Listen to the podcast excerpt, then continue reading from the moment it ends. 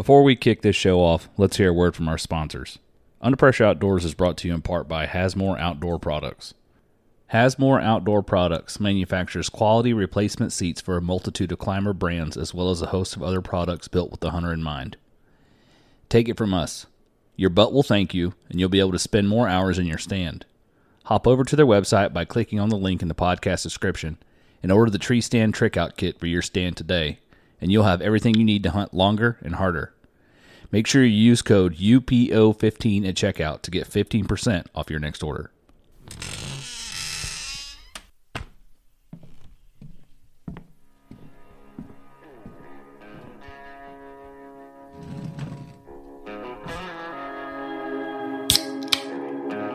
I'm your host, Will Krebs, and this is the Under Pressure Outdoors Podcast.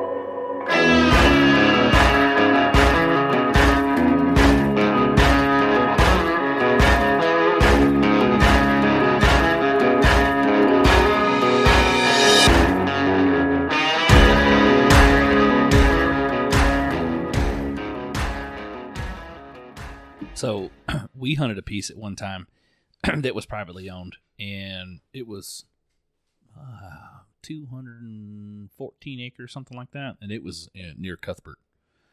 Um, but they came through. We had beautiful big hardwood bottoms, and the gentleman who owned the property, he says, "Oh, they're going to come in. They're just going to go and cut the mature oak trees. That's what they were supposed to do." And but they won't cut anything 30 feet from the creek bottom, or they'll and they'll leave a like a 30 yard buffer at the road, so you couldn't see into the woods good from the road. And they came through and clear cut everything. Uh, they left their buffer, but they clear cut the bottoms, just whack, waxed it. But the first year that was rough. About two years after that, that was some killer hunting in there. Because it got just all got real tall and the deer would bed down in it. We would hunt the edge, and you still had a big bottom area down there, you know, sixty yards wide. Yeah, they can So- walk around the edge of it, Yeah. picking I mean, them is- off 200 yards is, out. Is that pretty much a disclaimer though that they give you when you when you lease it, like down in the fine print that just says, "Hey, um, we can come clear this whole damn thing at any time." So whenever you lease from a timber company, that is a disclaimer in there. Yeah. This is they're like these are our trees. We can do what we want with them. We'll give you a notice. We we But no, no, most I of the mean- time we'll give you notice. Sometimes we don't. Yeah, so that's that's the thing I'd be wondering about is uh, so okay, I'm gonna start my lease, uh, you know, uh, Timber company leases. 2022. I say timber company leases usually run May to May. Yeah, so I guess I would say, so what's your schedule for for cutting and clearing? Are you are you planning anything? So when I was talking about that lease I had from the timber company, um, I asked them that before I leased it. I said, "What what do you guys plan on cutting in the next couple of years?" Yeah. They said, "Oh, this uh, section right here on the edge of your property, it was like 115 acres."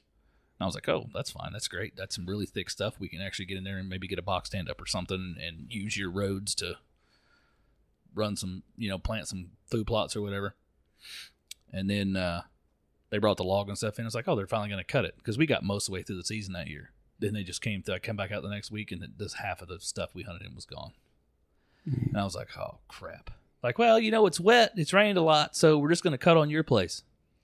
And I'm like, oh, thanks for sending me an email. Yeah, Like, let me know to hey, come get your crap. yeah.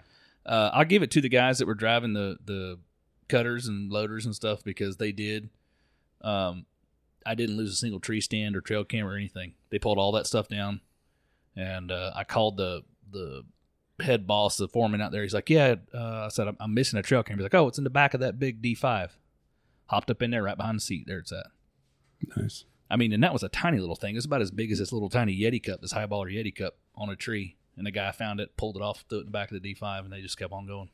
I was telling I was telling um Jim uh, about you know you guys had a guest on I don't know a few weeks ago or so and um, can't remember sorry the guy's name but um, Vince a lot of the discussion from Whitetail Properties. yeah from Whitetail Properties talking pri- about private land and all Good that. Yeah, dude. yeah. And we just kind of, kind of had a discussion about, uh, you know, man, you know, public land. It's it's so awesome to have public land and all that stuff, but, um, you know, I've been I've been out, kind of scouting uh, um, this season a lot of uh, Bull Creek And man, it is pressured. I mean, there was trucks out at every game trail, and um, you know, I was just thinking about that while I was out there last time, and just thinking about private land and how nice that's got to be. You know what I mean? Especially if it's just yours. Well, he also But- got. So we're, we're up in Georgia, and um, I did, it was kind of a comedy of errors. I did a dumb thing.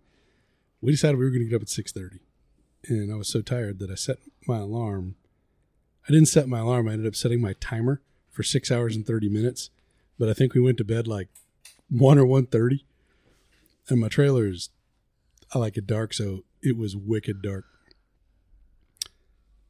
So we get up. I was like, I'm going to hear birds chirping. I was like, get a little early. And I go outside to pee and sun's up. We're like, ah. So we get dressed and I was like, I think I heard one over there. And it, it was a place in our lease where we've had turkeys before. And we go, I'm telling this. I should probably let Al tell the story because it was, I'll let you pick it up, man. What, what, did, what did we do? We jumped in the truck, we got out of the truck, and what happened? Yeah, we got out of the truck and um, we we start heading into um, a patch of woods that Jim's, you know, kind of thinking there's going to be turkey at. As soon as we kind of get in into the tree line, I mean, for me this was pretty awesome. I mean, he, he calls out and uh, we wait a few seconds and then all of a sudden we hear this turkey out in the distance. This gobbler. Locator called. Yeah, and uh, I mean, it took probably about like five or six seconds afterwards, right? And um, and Jim's like pointing in the direction. We're kind of staying quiet, and I'm like, all right, you know, I'm just following behind Jim. We probably go about I don't know, a couple, you know, maybe a hundred yards or so more. He calls again right when we're in the woods, and um, another five or six seconds goes by, and Gobbler calls back, and I'm like, holy cow, man, we're zoning in on this gobbler, you know? And we get literally probably about, I don't know, maybe 80 yards away from this gobbler. He's out in the open field, full on strutting, got his, you know, fan all out there. And, and, uh, so Jim's like, hey, get set up. You know, he's kind of pointing a direct, you know, spot for me, and he sets up behind me, and he's like, "You're gonna be the trigger man. I'm just gonna call this guy in, you know." And and so we get set up, and Jim's doing his thing, kind of using his box call and doing a good job. And I Pot, mean, this pot call. yeah, Yeah, pot pot call. I'm sorry, and um, and he starts coming real close into the tree line, but not. I mean, not fully dedicated to going in. And then all of a sudden, we hear some kind of machinery in the background, way off in the background. Um, some kind of maybe a diesel truck or something like that, kind of start up, and I think that spooks him, and he darts off into the woods, and then that's it. But man, my heart was racing because I was thinking this this I mean it, it's gonna happen right I mean it's gonna happen and uh and he's about to come in man and I'm just like waiting for it and I was in my mind I'm thinking I don't want to let Jim down man he's doing a lot of work here and and I hope I hope I can do a good job you know if he does come in you know getting a good clean shot and uh man but it was so it was you know we didn't we didn't get the turkey but it was cool to um it was cool just getting to that point I Right. mean, it was it was awesome. So Go ahead. funny thing you talking about uh the pressure put on public land. I don't know if I've ever told this on the podcast before, but that's actually where the name came from. You know, we were sitting around uh, well before this podcast ever started. Like, man, what are we going to call it? We, we're going to do a podcast. What are we going to call it? Right. Like, well, you know, and at that time, oddly enough, this is that, you know, I was just talking about that 900 acre lease I had before. We were, we had 667, almost 670 acres in one spot. And then about three miles down the road, we had another 200 and change to add up all together to be about 900 something acres. And, uh,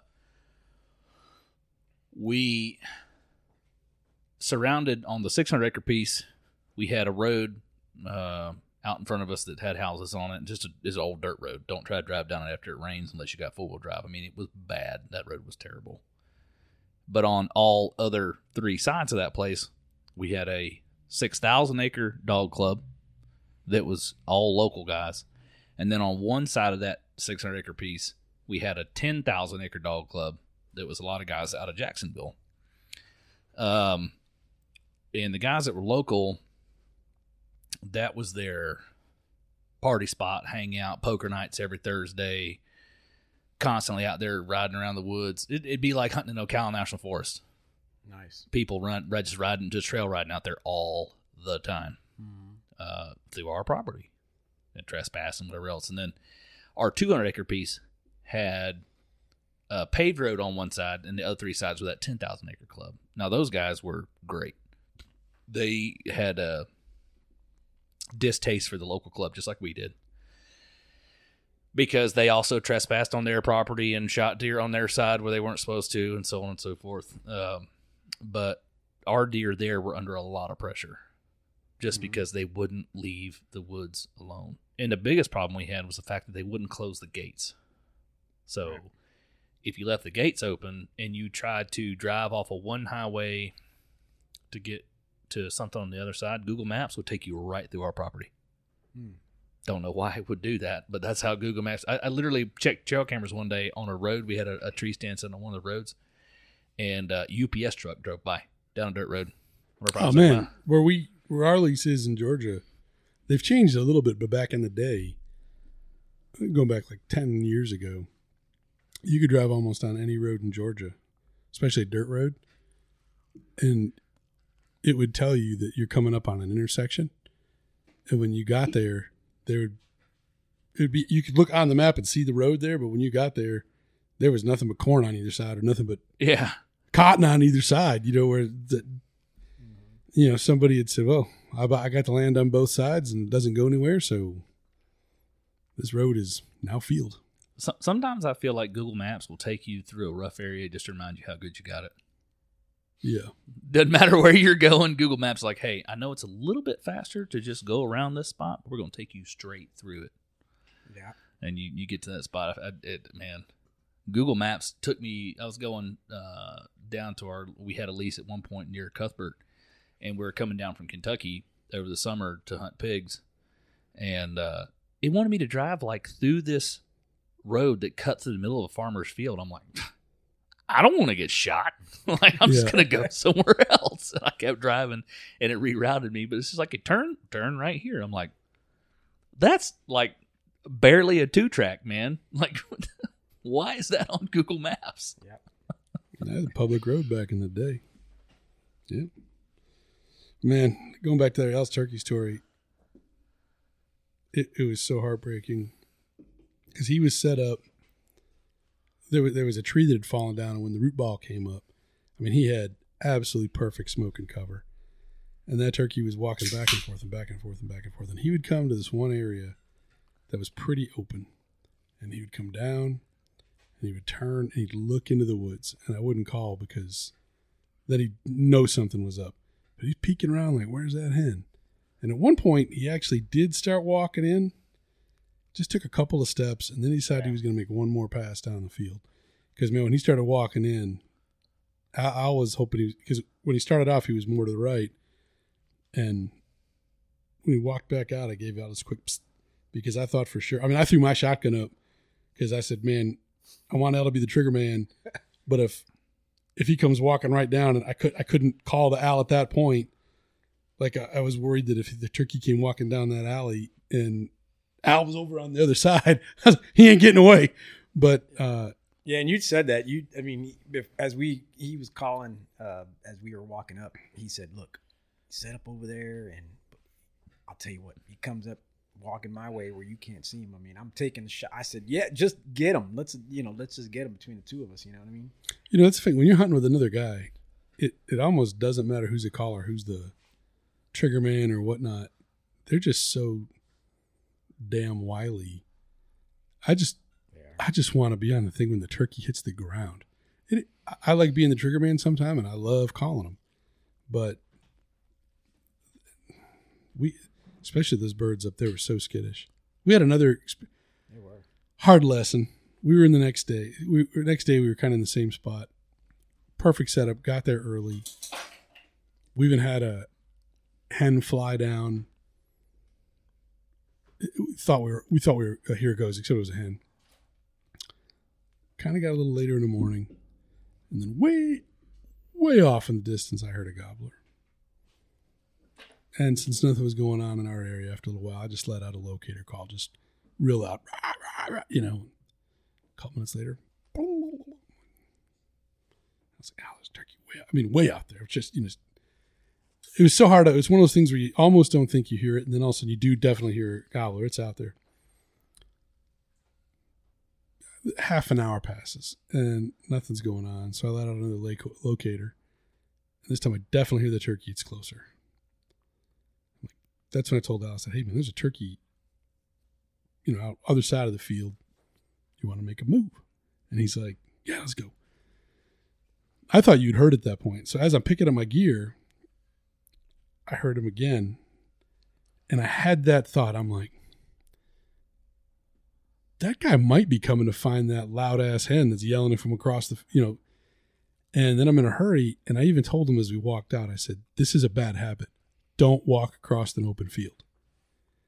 So we, but in my head, I thought that turkey was still a fair ways away in on the other side. We go boogieing across that field, and I'm thinking, oh man, it's going to happen. Never heard a peep. And as we were sitting there, I'm like, the reason you don't walk across the open field is if that turkey's only, you know, a little ways into the woods, he sees a hunter walk across the field, he's gone. And uh, like I kind of broke the cardinal rule, thought I could get away with it. I, oh, he's still far away. He wasn't. I'm I'm positive he wasn't, and he was indeed. I'm sure that that gobbler was coming to find that loud ass hen. And if we just sat still, we probably would have had a, a little while longer. We probably would have had a show.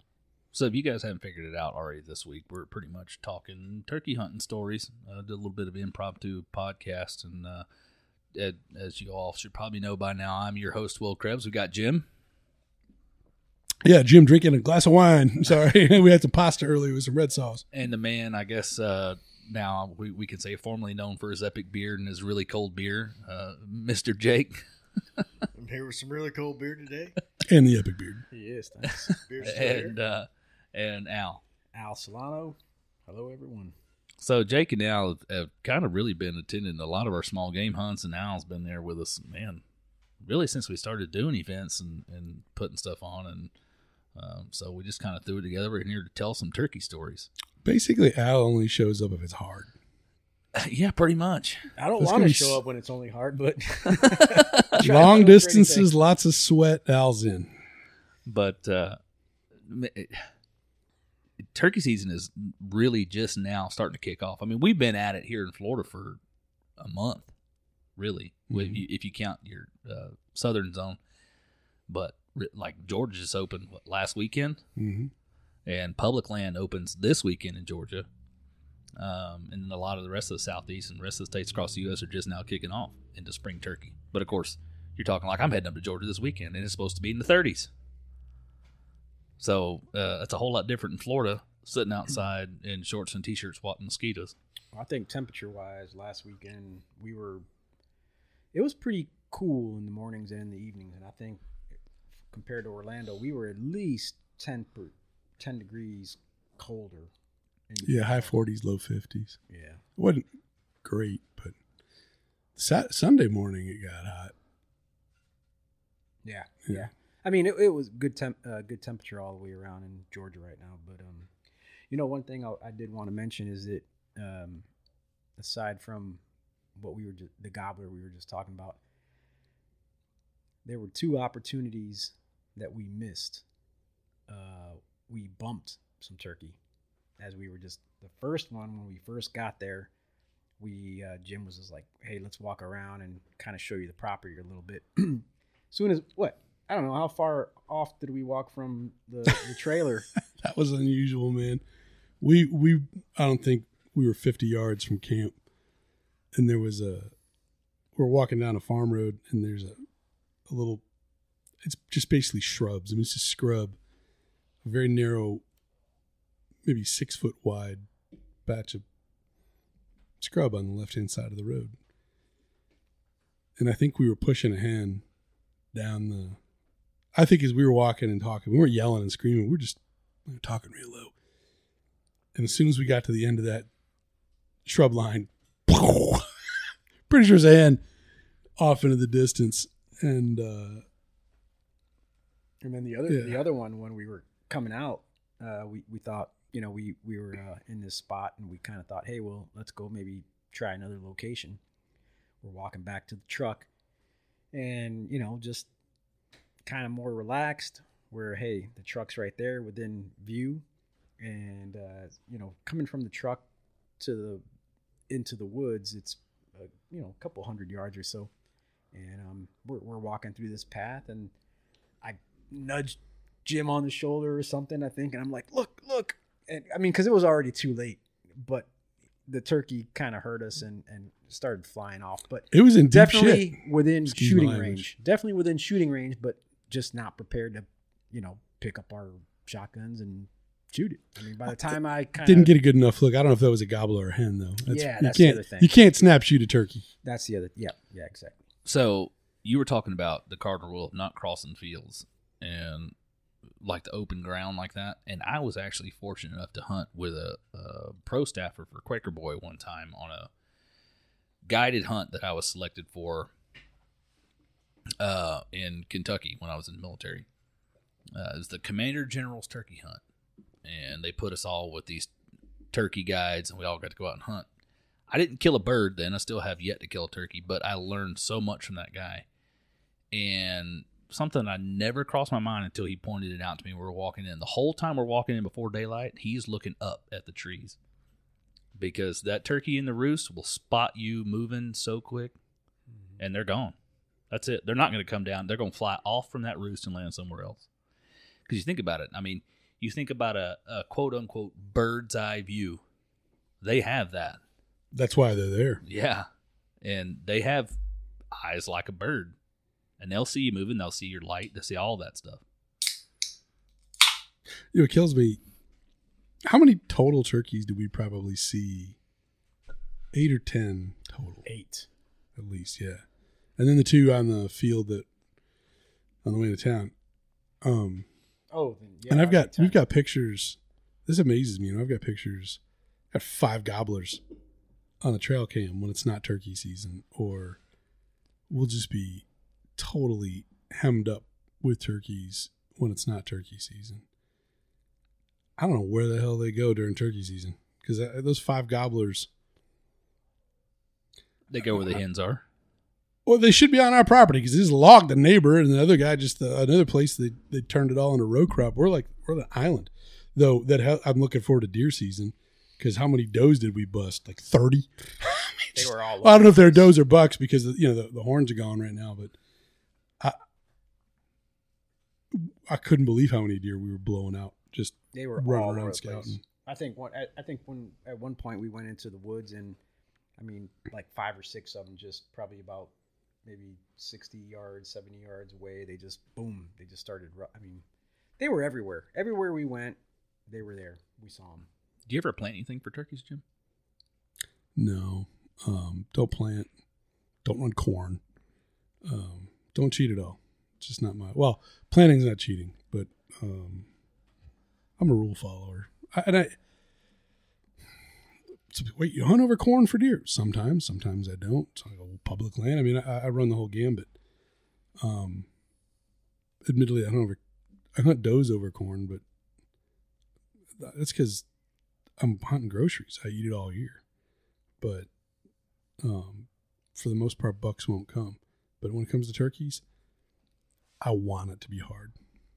I just you know I, the only reason I ask that is because having I mean I don't know how big your piece is where you're at, but in order to get turkeys to religiously come back even during turkey season, it's almost beneficial to plant something. Uh, Could be, yeah. I mean, but I, I've heard that one of the best things to plant for turkeys is chufa, as long as you don't have pigs. But, but I ain't planting that because Yeah, every now and then we don't have pigs, and then we do. Because uh, tur- turkeys love chufa, but the pigs love the roots. So if you plant that, they will absolutely destroy your food plot. But we've never had pigs where we were, and we like you same type you're talking about. All during deer season, we got 10, 11 gobblers wander around together all the time. Turkey season, gone. Don't know where they are. Figure it out someday. You'll hear them when we're out down there in that bottom duck hunting. just gobbling their heads off. Hmm. Next next property over, but they're not on anywhere near our place towards the end of deer season. They're all on the other side. All right, Jake. So you need to slam that beer or something because I know that uh, until you've had the appropriate amount of lubrication, you ain't going to say a word. but then once you are, you, once you once you're comfortable, man, stories roll off. So hurry up, get in the game, brother. I know you've been turkey hunting. I Yeah, talk to us. I have been turkey hunting. I've been unsuccessful, but I've been turkey hunting. Welcome to the club. That's that's more than I've done this year. Well, this this year is has been real hit or miss if I could even go hunting. So with all the moving and all the everything, I have got out to the to the closest WMA to me a few times and hasn't been nothing. A few snakes, a few other hunters. It's kind of the place's reputation. What are you doing this weekend? My dad's coming this weekend. I can't do shit. I was, I was going to offer. I was like, all right, man. I'm, I'm thinking about going back. Now next weekend though, we can do that. Easter weekend?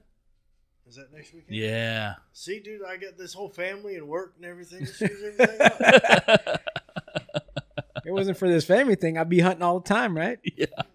I hunted so much before I had kids, man.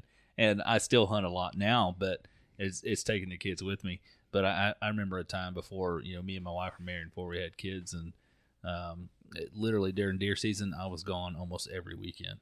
And then it was like a Thursday, Wednesday or Thursday. She's like, What are you doing this weekend? I was like, Well, I, I think I'm I'm gonna stay home and just hang out with you. And she says, Why? I was like, well, because I've been hunting Bye. a lot. Yeah, I've been hunting a lot. She's like, uh, yeah, I'm gonna go get my nails done Saturday. He's like, all right, well, I guess I'm uh, going to the woods then. It, you you working? You take a day off on the fifteenth. Oh, we'll talk about it later. If you can take a day off on the fifteenth, Don't look at that calendar. That's still on March. I was gonna say it's March. Anyway, if you can, if you because you know, got Easter, and I think the people are going to want us back, but if you That's Good Friday. Can, eh, I'm just the- saying. I'm just giving you what We'll day. catch It's next the Friday. big Friday's a one. good day to shoot a turkey too. Yeah. I mean, there's there's no real bad day. is and, there? and there's no shortage of churches in South Georgia. I mean, we in fact we stopped. We drove right by Carver's Cowboy Church, Carver's Cowboy Chapel Church. Uh, anyway, We went. We went. Uh, while we were out there this weekend turkey hunting, we went to uh, Jim took me to this place. Uh, what it's DJ DJs? Was it TJ DJs? Steak and Seafood. Well, across the street, across the street is a uh, big old Baptist church, I think it is. And uh, anyways, I go in there and um, they sit us down, and I asked the waitress, uh, "Hey, what kind of beers you got on on draft or whatever?" S- For some reason, she kind of put her finger over her lips, kind of like the whisper sound, and she kind of nodded at me, and she was like, No. no, no," and I was like. Uh, okay, no beers. All right, I'll take a diet coke then. But uh, this place is out in the middle of nowhere. Um, the uh, it's it's technically like an Ambrose mailing address. Not that Ambrose is big, but Ambrose does have, by the way, one of the finest firearm shops in the country, Jerry's Gun Shop. Um, but I digress. But the interesting thing about this place, this restaurant, is it's across the street from a Baptist church, and it's interesting you look at the structure because you can tell that probably around 1950 it was a small chapel. But they must have had hell of a pastor because after that what they did is they built a little warehouse on the back of it taller and broader than the original chapel. Ah but that brother was there for a while because he's got dang near an airport hangar on the back of that thing. You see the additions. It's a little wonky, and then they've got this bright red neon sign. You know, just and it's just out there in the middle of the cotton, right? And across the street is DJ's, and I wouldn't be surprised maybe if DJ's a pastor. If he is, DJ does two things: he eats and he preaches. 'cause He's a big boy. Um, but it was interesting, and then oh man. What, what, I thought, I thought well, this we were- happens all the time. You know, we're from the South, but when you're up in Georgia, what, what'd she do? You don't feel like you're from the South. No, the further north you go in Florida, the further south you get. No, I, as soon as That's we the went in there, I think as soon as we went in there, um, yeah, I, I think I, they they can. You, they just know. They just know. And uh, anyways, the girl we we kind of made a joke because uh, the, our waitress, you know, she had this real you know Georgia accent, and um, I don't know how it came up, but she goes, uh, you know, you guys aren't from around here, are you? And uh, Jim was like, no, you know, we're we're from you know down in Seminole Florida, County. Seminole County. Well, she asked Jim first. She goes, "You're where? Where are you from?" And you know, Jim says, "Hey, Seminole County or whatever." And then she asks me, and um, I said, "Girl, I'm from. I'm right here from Coffee County." And she's like, "You don't sound like you're from Coffee County." I said, So- "Well, I'm just from outside of it. You know what I mean?" We used to uh, in the place we hunted. We had a little restaurant. I won't name it in case what they're doing was illegal, but that you couldn't get beer on tap there either. But what you could do was bring your own six or twelve pack and pay for fridge space, and they would just bring it to you out of the fridge. The first time I went to DJ's, um, I'd actually been up doing some maintenance at camps. I think it was after turkey season, so maybe early summer. Roll in there, never been there, and the hostess sits me down, and she asks, "Is this your first time here?" Yes, ma'am. Oh, you're gonna love it. Then they, she sat a couple down right next to me in another table. And the couple looks over at me and she goes, Is this your first time here? And I said, Yes, ma'am, it is, as a matter of fact. Then the waitress comes over, takes my drink order. She asks me, Is this your first time here? I'm like, Well, yeah, as a matter of fact, it is. Then while she's getting my drink order, another waitress comes over to make sure I've been taken care of. And you know what she asked me? Is it your first? See, this, this is how they know. Look, I was is- like, but then I saw this. We were in another place, a little gas station called Aiden's, which I love to go watch people, and they got the greatest biscuits and gravy, and everything's fried. And uh, a couple fellas asking us if we were hunting turkeys, and it was pretty clear they knew. I, I didn't really tell them exactly we were hunting at first, you know, and then, but just kind of like even dropping the slightest hints, they had it dialed in, and then they knew who we were leasing from. And then one guy goes, "Yeah, she's my."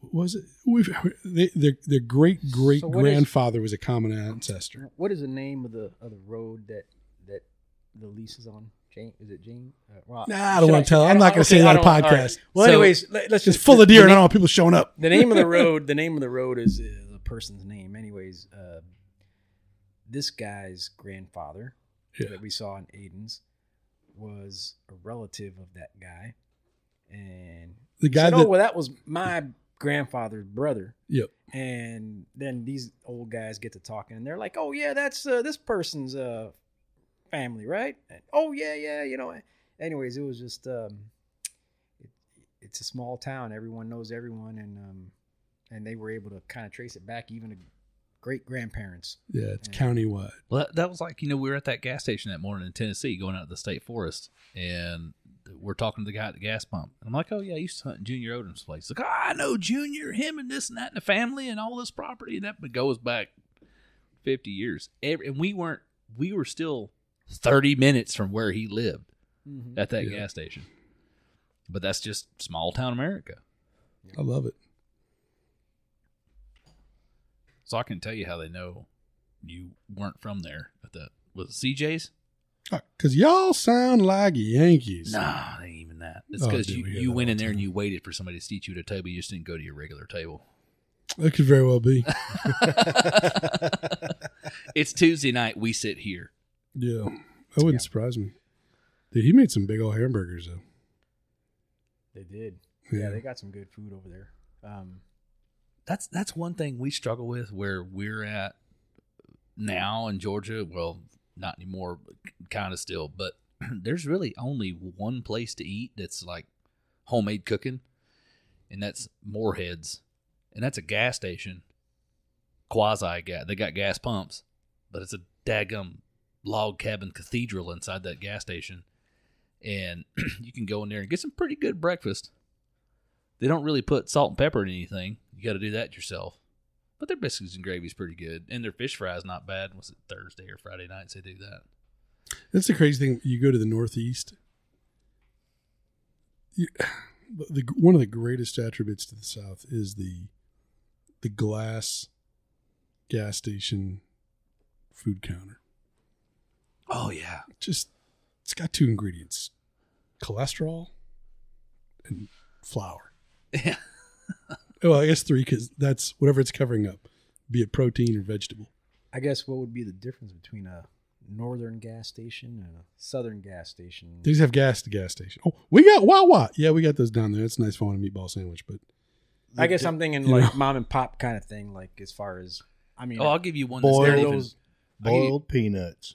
Yeah, like real boiled peanuts, no, Real not the boiled ones they dump out of a Yeah, giant yeah. can in there. well, those Not don't the, exist. uh, up, those don't boiled peanuts don't exist up north, do they? neither No, grits. they So, nowhere. There's a chain gas station that has not made it to Florida yet, and I, I hate the fact that it hasn't. But in southeast Georgia, uh, and very south Georgia, the only place I think is Parker's.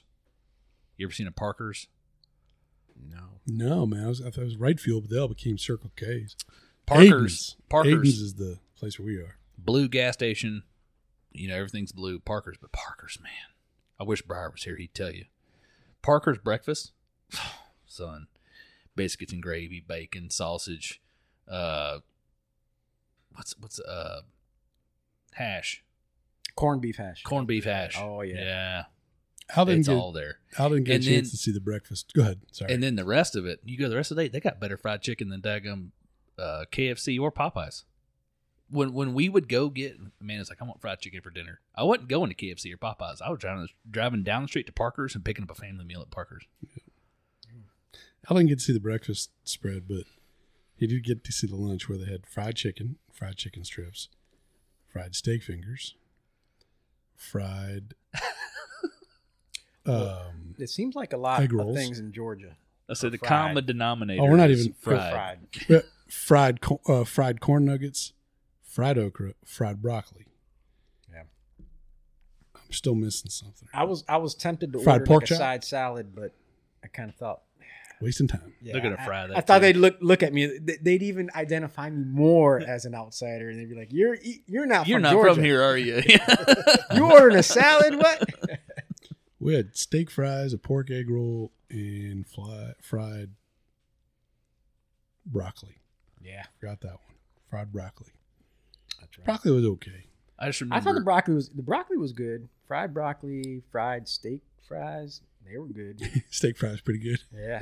And, So uh, when we hunted that piece over there in southeast Georgia, Briar was coming up and hunting with me up there, and uh, he'd just stay at my house. I lived 15 minutes from the property, and uh, he's he wake up in the morning. He's like, "Hey, we uh, going to Parker's for go to the woods?"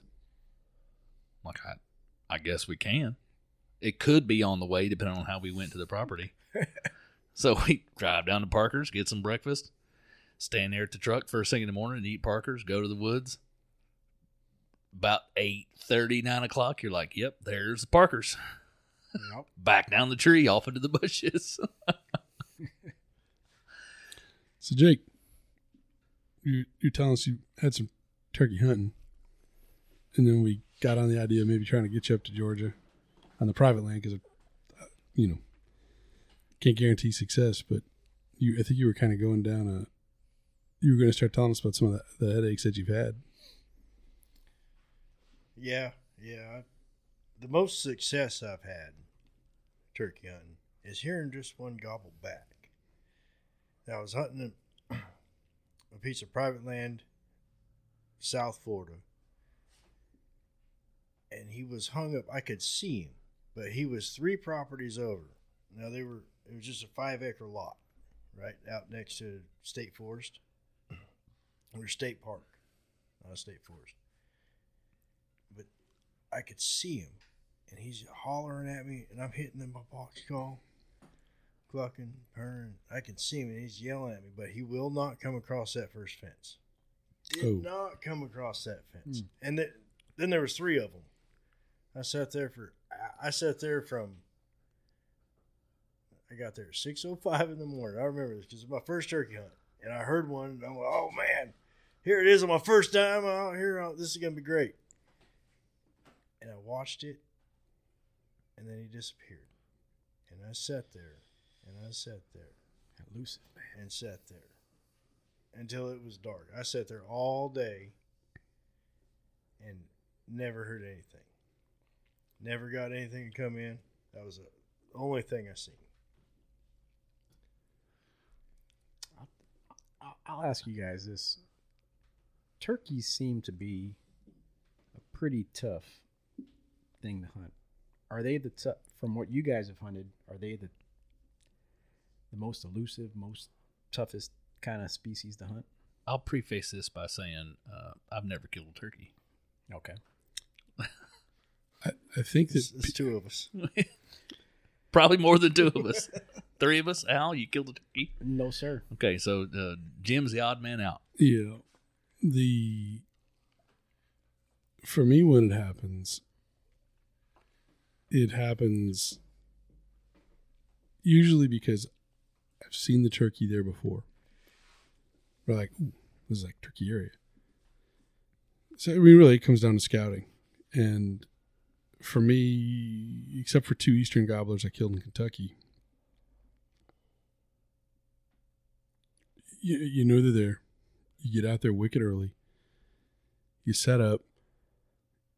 You just make a, a little bit of call, just just you know just enough to let turkey know you're there, and then it's bah. Yeah, they just they let and they and they come and uh, other hard turkey hunters that are way better than me might disagree.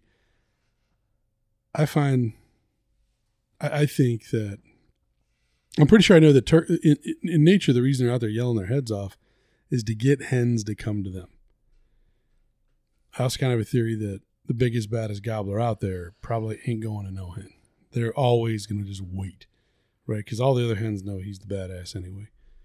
So I think you're trying to hunt subdominant gobblers, or you might get that big boy because he's coming out to strut. You already know where his strut zone is, and you're set up in his strut zone. So those are things that have worked for me. But I think that when in the times where I've had these encounters, and I've had, I've sat there and worked a bird for a long time and had coyotes come blow them out. We had the diesel blow. So I got I got all kinds of stories like that. But when you've got that bird that you can see and it's a little bit hung up, calling to him more is not going to help. It's like because he's standing out there like I'm right here, right? Like I'm right here. You know, so he, he might not leave, but he's not going to come to the hen. I almost think that you kind of got to shut up and just maybe occasionally just give it a little, just just a little. Get yeah, I'm over here, but I don't know if I'm really interested. But you can't, you just can't call too much. And then uh, I was, I had a thought come in. I just, it, it, I don't know. I, I don't have it all figured out. So It seems to be really easy for guys to do. we had we were hunting a wildlife management area in southeast Georgia for the life of me. I can't remember the name of it. Um, but me and my buddy AJ, you met AJ in Tennessee. Yep. we had gone out and the evening before, and I wouldn't say quite roosted the bird, but we had a pretty good general idea where he was roosted. And I said, in the morning we're going to come back and we'll sit on this food plot area they had marked on their map as a food plot. It's just a little open patch in the woods that was probably 250, 300 yards from where I, I'm guessing he was roosted. Came back the next morning, got set up out there well before daylight, crept in real quiet, got our decoys set out, and let it hit about daylight. He was gobbling before daylight. Um, just after daylight, clucked a little bit, and he gobbled right back. Okay. I'm gonna shut up. And about every ten to fifteen minutes, without me calling, he would gobble, but he could he consistently got closer.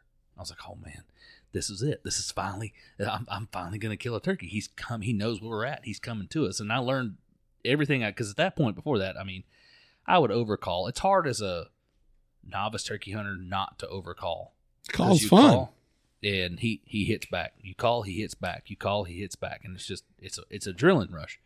But like you said earlier, every time he does that, hens come to him. That's what he's doing that for, is to get hens to come to him. So I would call. I called, he hammered back. About every 30 minutes or so, I'd call again. He'd hammer back immediately. And he consist- consistently came to us.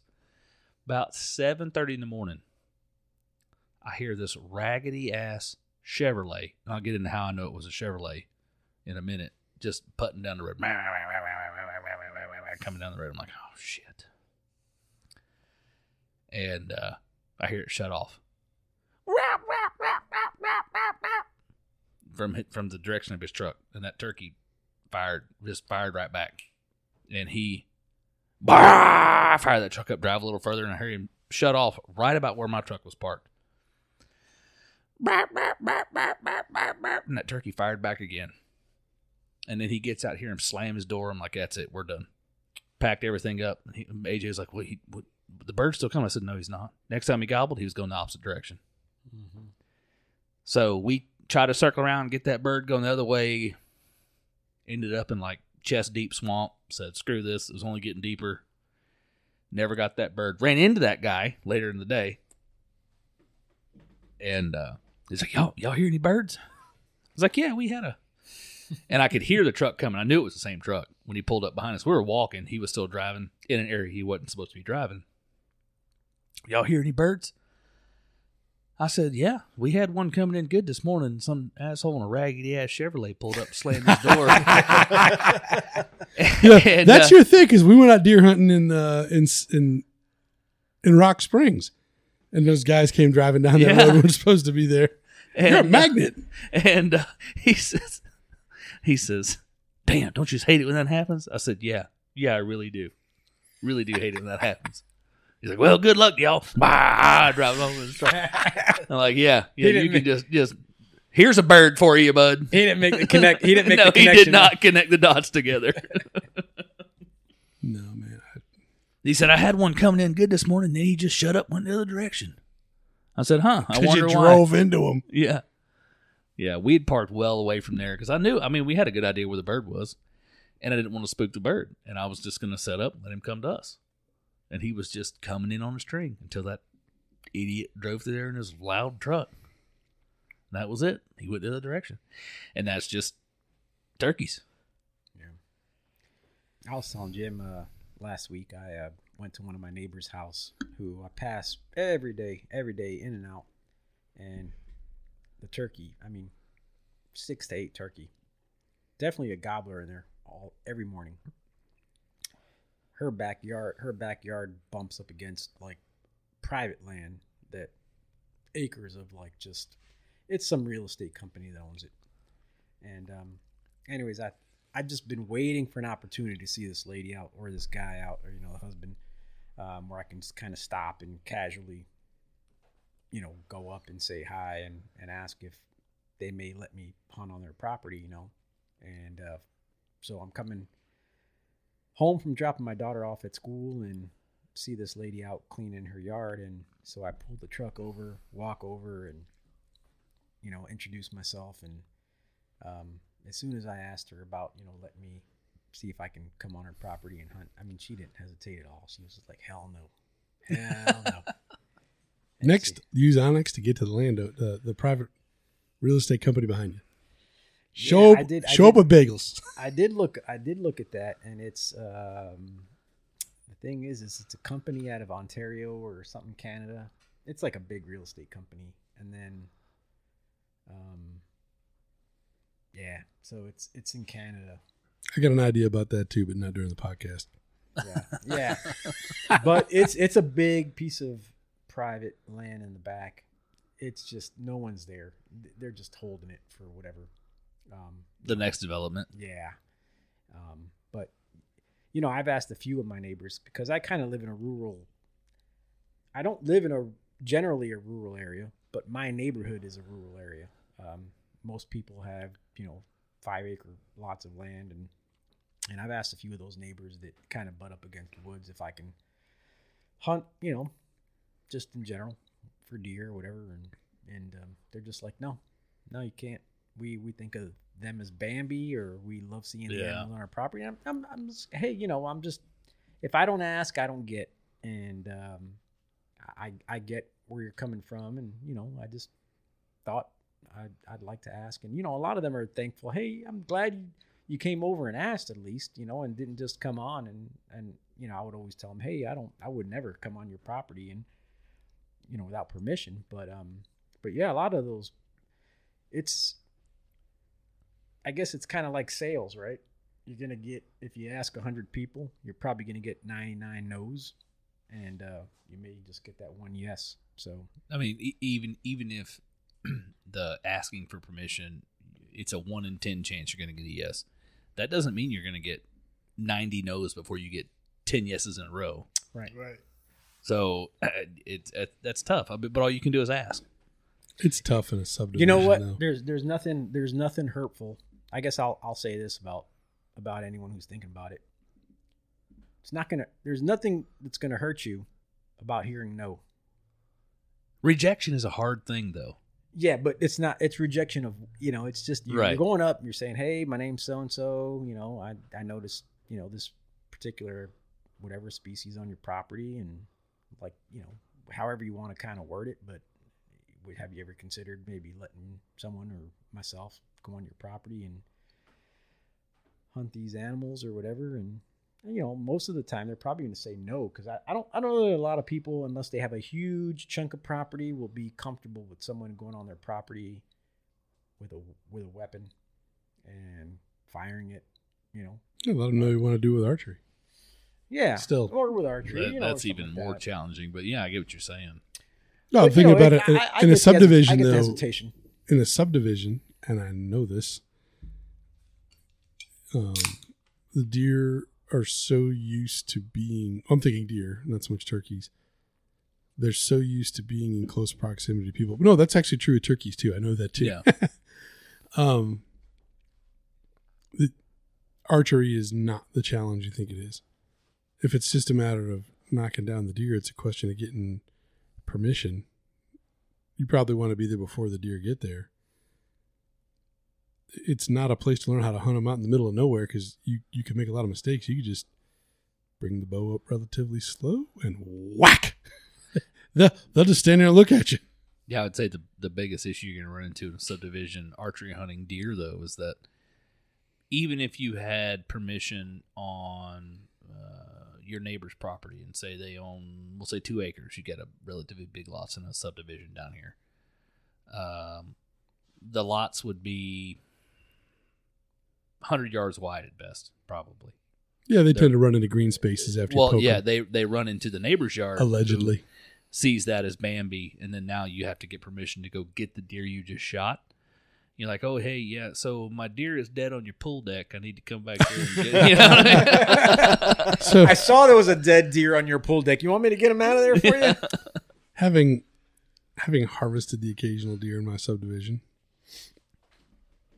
and I've had the same concerns. They they but they live in the green spaces, not right. right. So they tend to run into there. But I did I did track a deer quite a ways through the green space one time. And when I started, it was um, it was just starting to get dark. By the time I found the deer, it was dark, and it was pretty hairy, just muddy. These green spaces they're not maintained at all. They're just really dense, nasty stuff. I think Will's heard the story before, so I decided uh, it wasn't that far back to my house. And the deer, the doe wasn't that big. It's a Florida deer anyway, so I shoulder this doe and just start booking it down the sidewalk. Okay, okay, cut. Yes, I trespass. hey, honey, what should we have for dinner? What? What the Between heck? the What houses. the hell? Jim's over there walking with a deer on his shoulder. Yeah, pretty much. Between the houses, down this one cul-de-sac, turn left. I'm coming all the way up the sidewalk, and I got to turn left to get onto the street next to my little cul-de-sac. And it was the same nightmare you're thinking about, man, because the uh, the lady that happened to pull out with her soccer mom vehicle and her kids in the car as I'm standing there covered in mud and viscera man, she pulls out, just blazes me with it. it's like, oh, and just started laying into me. Like, what are you doing? And uh, you know, Dukes just keep on walking, man. You know, You but just I'm, ignored her. Just keep going. it wouldn't have done any good. We're actually on pretty good terms because we agree on some of the things, but yeah, I've also I've had other headaches where this is just totally normal that um being the being the real redneck in a who lives in a subdivision. I you know I've I've har- harvested deer, then brought them home. Like harvest, um, not not in the subdivision, so to speak, but I was I was cleaning one one time, and just happenstance, the neighbors. My neighbor has two young boys who are kind of into this thing. Like they think it's you know, Mr. Hayes is really cool, and I was cleaning a deer in at the end of my driveway, not out in the open. You've been in my house, you you know you've even seen the tree, but that particular day, I didn't realize it. It was one of their birthdays, and somehow they had worked out this thing to like have their buddies from school get off the school bus at their stop versus their normal stop. So Mr. Hayes is over there, got the, you know, pretty much got the skin down around the neck, and, and had the belly open. And along come come the two boys with half a dozen of their buddies in tow. And the kids, the kids weren't all like nobody was like, "Oh, what are you doing?" They were curious, right? You know, Yeah. I'm already knee deep in. Yeah, I didn't start pulling pieces out, but what are you doing? Well, I, I harvest a steer and I'm gonna turn it into food, and is where food comes from, and and you know didn't didn't really think much of it, and it wasn't my neighbor's kids; it was the other kids that were friends with it that went home and explained that Mr. Hazley, you know, had a deer Strung up in the tree. yeah. So, you know, and this is one of the things about people. They don't call me. Who do they call? The HOA. No, Oh, the parents of the. they call my wife. Oh, oh even worse. Yeah. And and then other things. And I, I actually take this as a badge of honor sometimes because this thing and folks just don't get. I, I, you know, you're at Publix or whatever shopping and you, you, you just, you see him giving you stink eye. Like you're in a checkout line and it's almost like, oh my God, he's right there. You know, but that's just one of the things about, you know, one of the things we do and, um, making sure that you're not breaking the rules. And I don't, I wasn't, I guess it was a bad judgment call to, I was just damn tired. It was dark. What are the odds? You know, I'm bringing the one deer back, shoulder where I got busted. Um, but you know, when I killed the deer, I killed it on my land, my property. It doesn't matter that it's not 150 acres. I have a hunting license. Killed it legally. You know what I mean? And went and got it. It really just boils down to what society has become comfortable with, right? That we're at, at, society at large is completely comfortable with going and buying ground meat from the grocery store and consuming it at home without ever knowing where the ground meat came from. But when you see, literally see the sausage being made, oh, it's terrible. I don't. I would- would say that was a good that was a good situation though, Jim, because, um, well, first off, you were you were on your property, you were on your you know, uh, you were in your legal right to do that on your property. Some kids happen to come and stumble on and see what you're doing on your property, but they're intrigued, they're interested, and regardless of what the parents thought, you piqued their interest and you never know where that will lead right and you may have sparked off some future hunters Oh, but it may be. And as far as the parents that were mad, you- you're absolutely right. I was. I don't have any guilt, or I wasn't doing anything. I wasn't doing anything wrong. And when, if you're going to call my wife and complain that I was doing something in my yard, a ways back from the road, like, and I live in a cul-de-sac with, where the only neighbor that could have even seen me doing what I was doing, it would be if my neighbor looked at the side of their yeah right? I mean, it's like I wasn't I wasn't out in the front, right? So your kids came down my driveway. So when when the parents called and, and started giving my wife, actually, it wasn't parents; it was woman on woman conflict. Just started giving my wife some grief. I, I, I, you know, I wasn't like, oh, did I do something wrong? I was like, more, more just the opposite. Like, God, why do we have to live near these people? you know, because you know, it's like you might disagree, you might not want to do it yourself, but to suggest that I can't do that in my yard, like it's probably good actually I spoke to my wife because heaven forbid if they come knocking on my door. Yeah. Like, come on, let's have a drink. But then I'd read, I'd read them the riot act, you know, like who the hell are you? But I, I- I just It's just not worth the argument. Go about your life. Yeah. You know. So I, I, I got kind of a loaded question for the room. Um, with it's become fairly popular in today's age to try to source organic, sustainably harvested, free range meat. Although we could argue that deer meat is or isn't organic based on Eats GMO food. right yeah crops they eat It's out. else. um but what do you think strictly as an opinion is society's main problem with hunting I can't use the word. you can't use the word why not Kidification of America. As in meow. well okay yeah fair enough No, I- just I- too too what? distant. I- Everybody I wants would- it soft. I would, Sorry. I would say this. I would say that they look at the meat that is raised in farms, right? Right. Like cows or pigs. They may say, like, hey, those are animals that are already being raised as livestock for farming and, you know, of, of meat um, for society. So why do you got to go off and kill Bambi out there in the woods? But do you really think that there's there's a, a I mean I know for a fact there's I- a I a a subset big- of people out there that look at meat in the grocery store and say well why do you have to go and kill meat when you can just get meat from the grocery store because it was you know like like something didn't have to die to produce meat in the grocery store No, yeah, and that's what I'm saying. I'm saying, you know, you know, there's there's these cows and, and pigs and chickens that are being farmed, right? That we're we've already set aside and we're raising for meat, and that you can then purchase at the store. So why do you find that you have to go out to the woods and kill an elk or a deer or you know a wild hog or whatever?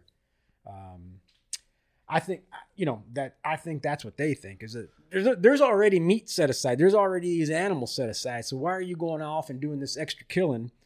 And um, I think they're missing the fact that you know when we go back to thinking, um, well, now everyone's concerned about factory farms and the treatment of those animals and stuff, and protests around that, and then you then you look at hunters and you're saying, well, hey, we're hunting wild animals that are eating naturally, that are living naturally. Doesn't get any more organic than that. And um, why are you upset with me when I go and try to capture my own organic meat and wild animal for my own consumption versus buying your factory farmed chicken or pig or cow? Um, I don't know. I think when I step away, because I do get frustrated with folks like that, we all are human beings. We have to have rules. We actually like boundaries. So we've all created these constructs for us to say, this is what I'll do, this is what is, and this is right, this is wrong.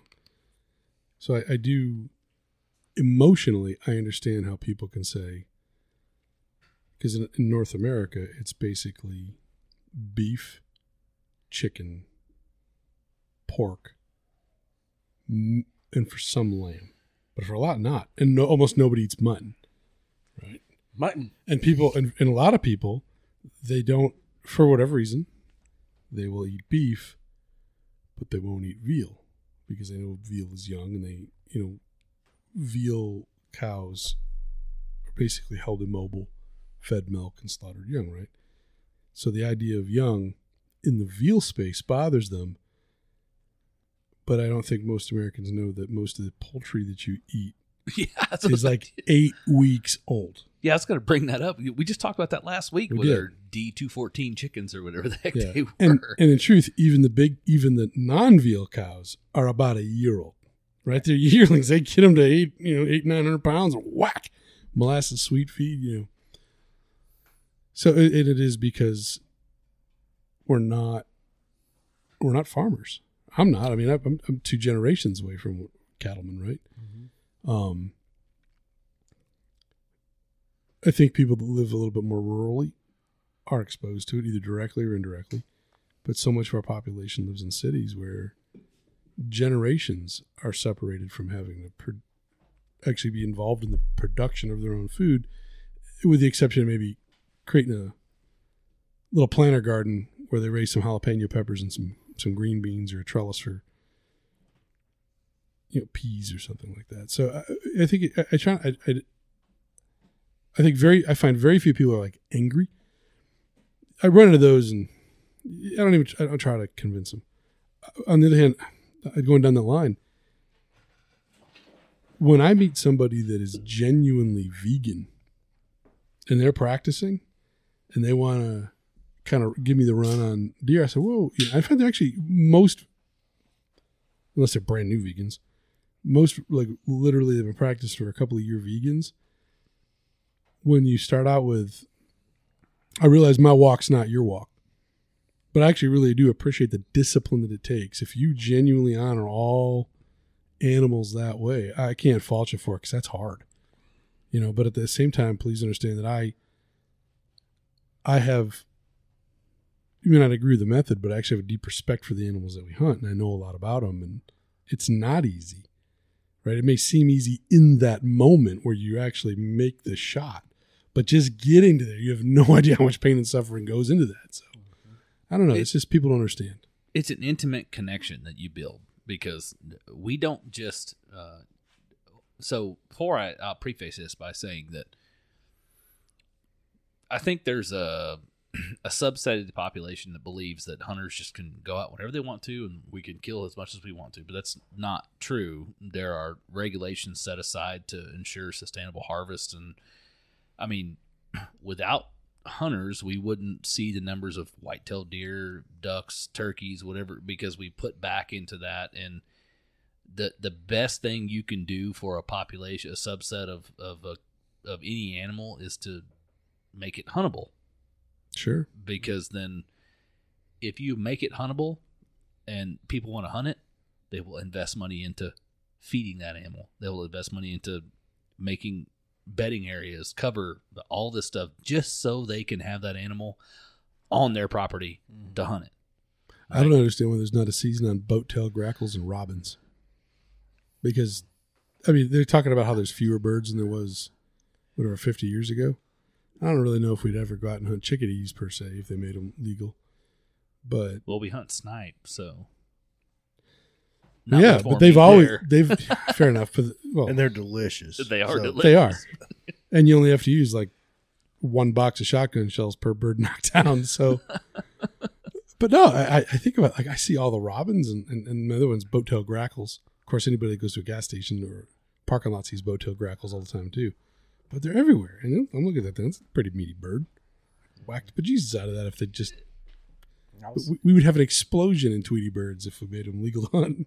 Guys, if you out there, I mean, every everybody have a bird feeder. y- you could so we, we we blame the the depredation of songbirds on outside cats Probably true.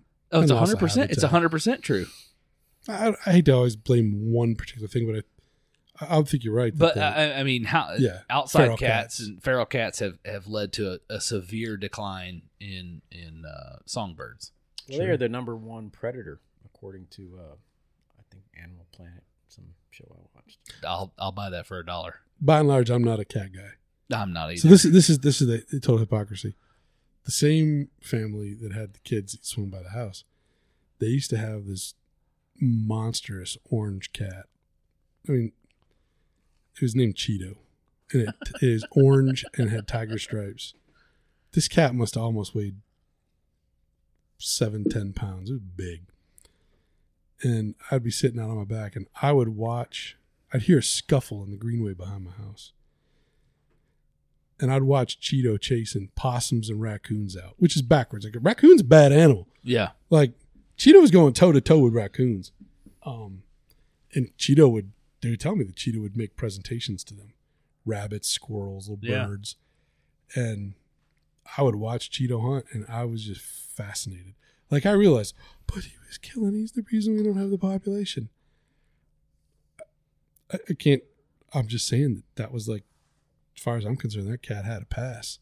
Then one day Cheeto didn't come home. I assume he finally found a raccoon and was like, "Listen here, Orange Man." Took him out. Took him out. Whing! I mean, I, I truly believe that uh, like domesticated hats, cats have a place. I- If you have a barn, there's no reason not to have barn cats, especially if you've got horses. Dude, I, I have seen horse barns. So, sla- th- my cousin had horses in a barn, and we used to go in there in that barn because they didn't have barn cats. We would sit there, and we had BB guns, BB pistols, you name it. We'd flip the lights off, drink beer for about 20 minutes, turn the lights on, and then we had a rat killing. Hmm. And you could, we, we found a 55 gallon drum full of garbage. And I just mean like large pieces of stuff. We pulled it out, and it was literally shooting rats in a barrel with a BB pistol. Wow. That was the funnest, drunkest time I've ever had in my life doing that. Brand. So, Jake, what do you think about uh, the way society views uh, hunting in general? I think that we have lost our way in the United States as a species. Here, here. Because all through the history of mankind, humankind, whatever you want to call it, we have been hunters and gatherers. We have needed the protein and the omega fatty acids that we got from meat to fuel our brains, to, develop tools to get where we are today. Now we've come so far, we've built such a comfortable life for us here in the United States that we have forgotten about everything it took to get here. That's going to preserve us and take us to the next phase. Now, these farmed animals and these farmed vegetables that we have, they give us more nutrients that we used to get. Pull that mic in close to your face. We get more nutrients now than we used to get. Now, we got this far with the minimal amount of nutrients. Now that we've grown vegetables, we got 300% of the vitamin C we need for the day in a serving of spinach. We've got 26 grams of protein in a chicken breast. Well, back in the day, that used to be 2% of the vitamin C that we get today. And we cultivated that because we knew that we needed this. We knew that we needed this protein. We knew that we needed these fats. Why- This is why we used to eat eyeballs because they're fat. We don't do that anymore. Mm, There's, well, there's there's fat behind the eyeballs. some of Well, us I- still eat eyeballs. I mean, there's a whole. I can't remember what podcast I was listening to, but the guy literally sells uh, like a a vitamin you would take every day that is literally made out of organ meat. Yeah. Yeah, yeah, the Yeah. liver guy. Yeah, yeah, yeah, yeah. Liver King? Yeah. I don't know. But ladies and gentlemen, I don't know if you're paying attention. We've been on this podcast for about an hour, and Jake said like three words. But that last thing he did, he's like silent Jake. Doesn't say a word. But when brother speaks, drop dropping knowledge. He's he's smoked it. He's absolutely right. I mean, everything you guys said was right too. You know, because we have the, we do have a problem with with farming animals, and these animals are abused, and that looks bad for people that eat meat. So then then we want to cry because we're all but in our feelings. But it's all it's all goes back to we just lost our way as a species in the United States. You can't go to Mexico and find someone that's going to be upset because you're hunting a fucking pig. No, but I don't. I, No, I, but I, I- I think what you just brought up makes even more sense for hunting. You know, I mean, uh, the fact that like people uh, talk about, um, you know, factory farm animals that are like treated badly or or not living in good conditions or whatever, and um, you know, no one wants that, right? I mean, you don't you don't Right, want to right. eat you don't to want- you don't want to eat a cow or a pig that's not living good. Right. I don't hunt with a I don't hunt deer with a 22 rifle because I know I don't want to wound it. I want it to be dead Yeah. and, Yep. and right then. But uh, y- you had you, you you said it right there. Factory farmed. Yep. And that I mean that's what the the majority of our meat we grab at the grocery store is. And as hunters, we have a much more intimate connection with our food source. And I- don't know what we we have lost our way somewhere along the way with what it means to connect with nature. Yep. And to me, as a hunter, it's so much more than going out and uh, killing something to bring home to eat. Yeah. I mean that that is the ultimate uh, measure of success, right? But being able to go out and just connect with nature in and of itself, we've all spent unsuccessful days in the woods where, regardless of, and I, I, I measure success by harvest of a game species we're after. But we've all learned something, whether it be about the species we're chasing or another species which we would chase at a different point in the year because of regulated harvest. There's always something to learn, right? And if nothing else, you you get to connect with nature on a deeper uh, on a deeper level because as a hunter, you, you you would go out before sunrise and you sit there in a stand or in a blind or whatever you want to do and nature kinds t- it, it comes to life around you as if you didn't exist Yeah.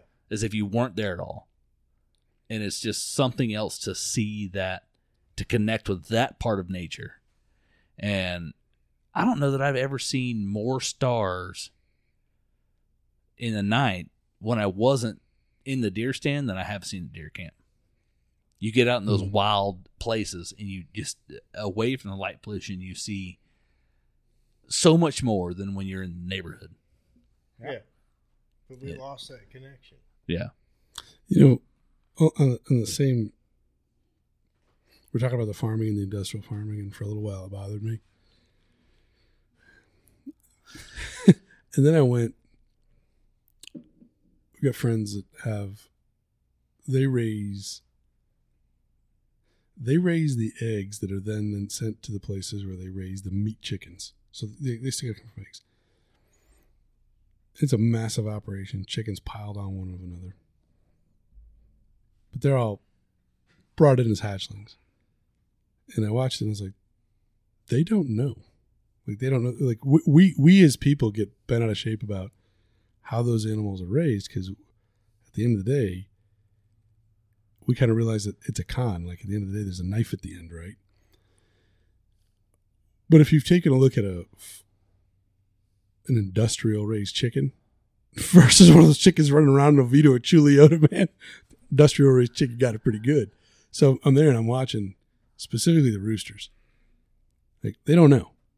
What they do know is at a certain time of day, all the food I can eat shows up. Anyone else is here? All the hens, all the hens I could possibly service. They are living in nirvana right up until the time that they get a little too old and then they become meat chickens. But between birth and the final truth, they have the best life. It's for a chicken, right? I mean, no predators, plenty of reproduction, plenty of food. They, they, they just don't know. We know. It seems like, oh my God, those poor chickens are all cooped up together. I think if you could actually speak to a chicken and say, like, if you could take a feral chicken and that chicken, if they don't know the knife's coming at the end, and, and every one of them feral chickens be like, I wanted it at that barn. You know what I mean? I don't feel bad for the chicken. You know, you know what of a uh, what a great game bird a, a truly wild chicken would make. Well, the jungle fowl. Like that, that would be like to be to to literally be eh, be able to go out in the woods and kill something, not something that tastes like chicken, but that is chicken. I bet you go snatch one out of Oviedo or where else I've seen wild chickens. right? I mean, they're all. I mean, you don't have to go too far, and you'll find one. I imagine that if you were to pull the feathers off that thing and cook it, you would find well, like wild turkeys. oh, it's, they're stringy. It just ain't the same. Yeah, Wild pigs aren't. it. Well, they are. When you take that's the greatest thing. Wild pigs look so gnarly when you first put them up with the gambrel. Once you get the skin off, man, and you get it all butchered out, uh, yeah, I can wrap that stuff in Publix cellophane and and, and sell it. the, Texas Till you bite literally serves wild pig at restaurants. That's That's fantastic. Yeah, so the the places those wild pigs are killed, there's a USDA processor on site, and they test and process all that, and it goes straight to a restaurant. Like it, like it matters. That Yeah, the well, I mean, it, to meet USDA standards, it Yeah. to an extent does matter. But the I mean- wild game, in you go to a restaurant, you're like, oh, this pork chop is great. Well, little do you know, this sucker was eating just everything under the sun. Ugh. It's the same as a pig get killed from the farm. No, man, pig. they're they're different. When you when you eat a pork chop from a wild pig, it's it's tougher. You cook it right, and it don't taste any different. No, no, man, I, I bang them out and then Well, because they're bread 'em running, and they're running awesome. around. They're running Right. Sorry, they're running around a little bit more. It's a fitter animal, right? I mean that. and that and that and that I guess is uh, uh, goes ag- what against what you're saying is with the chicken is they're living a good life, a lush life. But if you raise two chickens right now in your backyard, two, if I gave you two, they're gonna live a better life than what was in that farm. Oh, th- yes, I, I'm not. I don't. Oh, oh, I'll be with you. sure. I totally agree. Except the one that's raised in the barn doesn't know the freedom. Wait, wait, look, look, let's He take doesn't human know what he doesn't know. we all of us are pretty much like would you go trade where you live right now to go live in a skyscraper in downtown brooklyn or whatever No. Or bro- uh, to me that's like the most I, i'd be Will's like, no. end me now right like no way but how many people do you know that just think that's the epicenter of civilization because that they, they that's where they were born Yeah, that's, That's a chicken norm. farm. That it is man we're industrial raised humans Yeah. right? And uh and but yet all of us that don't live there are like, "Y- y'all missing out. If you listen to this podcast, you're like, yeah, I'm never going to Brooklyn, right? It's like, don't I know it's there, and that's all I need to know, right? I don't, I don't even need to drive through. So I just the same thing with the chickens. That's why I don't feel bad about them Yeah, yeah. Yeah. Anyway. But I still want to hunt. Yeah, no, chick. Yeah, yeah, chicken's not not not like a big deal or anything like that. Um, about that's think- just my take on the I world. It doesn't have to be I- yours. I think, yeah, I think it just goes back to, um, uh, you know, if you're gonna buy like any meat from the store, um, you want it to be the best quality it can be, right? And um, you just want them that animal, right? Because if it's gonna be meat for your table, um, you want it just to be able to be in the best environment it can be, and um, if it doesn't have to be like like stacked on top of each other in cages, fucking shitting on each other, um, maybe in an open area in a warehouse or whatever the hell, it, whatever the hell they Hmm, do. pretty accurate. days. I don't know what they do. They don't poop on each other. They But what I'm pretty saying, immaculate. what I'm saying is, at the end of the day, it's not a, uh, it's not like in the commercials, right? It's not these chickens out in this pretty meadow in Wisconsin with the sun shining and all that bullshit. So don't go, don't don't go faking yourselves out on that bullshit. Um, there, you know. So if you're good with that, then fine. Um, outside of that, go hunting, go get yourself some organic meat. I'm with you. I love that. Like I'm, I'm the first. I'm a man of many hypocr- hypocrisies. Like, I, cause I'll be the first guy to go into a grocery store and say, you know, I tease my wife about it. I said chicken breast been injected with all kinds of stuff to make it nice and tender. On top of the fact you're eating an eight week old chicken breast. But then, what's the first thing that I do with a wild turkey? Like, is the stuff they're injecting with is basically a brine. What's the first thing I do with a wild turkey? Injected with brine. Right Yeah. in the brine. Tenderize that sucker. I mean, it's like it's it's different if I do it. Yeah. Oh. So we started with chickens, or started with turkeys, ended with chickens.